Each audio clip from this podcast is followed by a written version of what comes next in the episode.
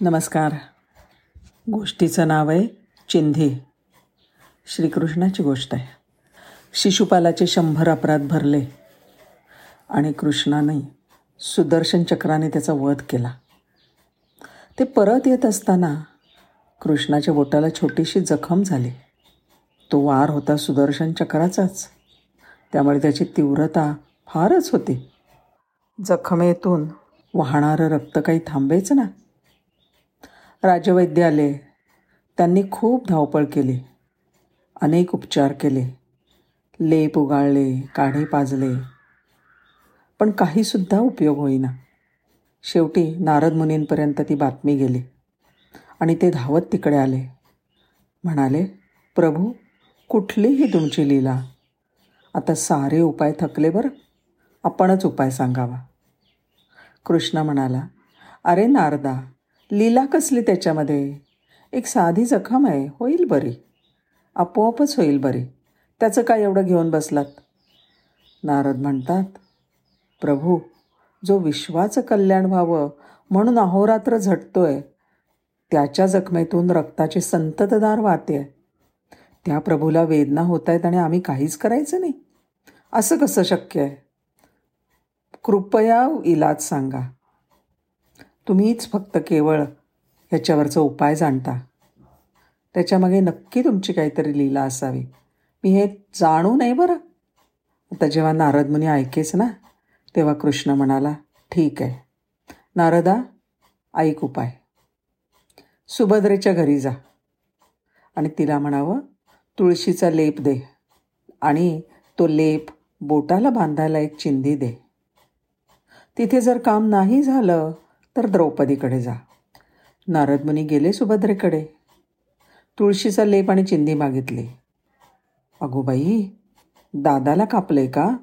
खूप दुखतंय का? असं म्हणत सुभद्रेने तिच्या दासींना आज्ञा केली. तुळशीचा रस काढा. काढला की तुळशीचा रस.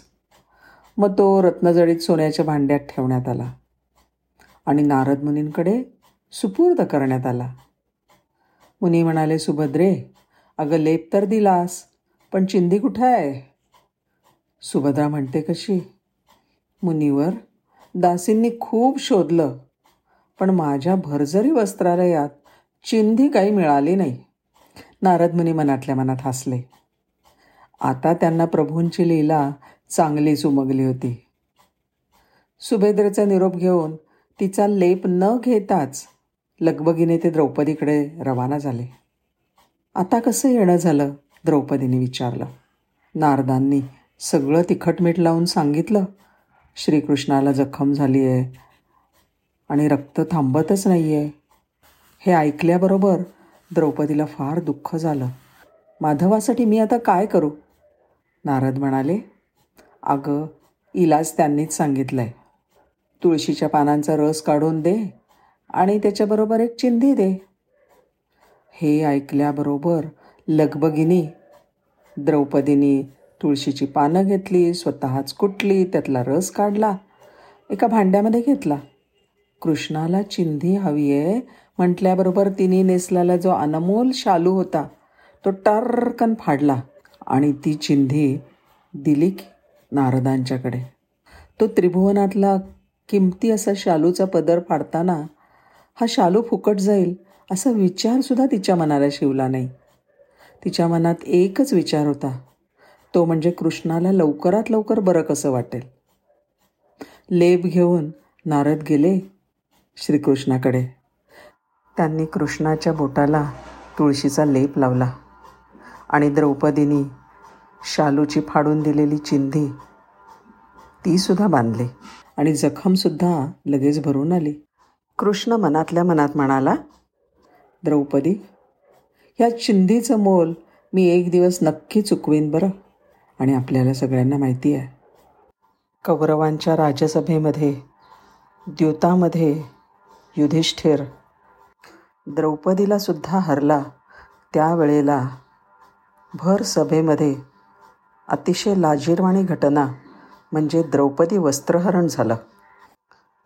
दुर्योधनाचा हा उन्मत्तपणा थांबावा म्हणून द्रौपदीने सगळ्यांना साकडं घातलं होतं त्यावेळेला. पण त्याचा उपयोग झाला नाही आणि दुःशासनाने तिच्या साडीला हात घातला आणि द्रौपदीने कृष्णाचा धावा केला. त्यावेळेला तिला अखंड वस्त्र पुरवण्याचं काम भगवंतानी ह्याच बोटाच्या आधाराने केलं. ओम नमो भगवते वासुदेवाय. धन्यवाद.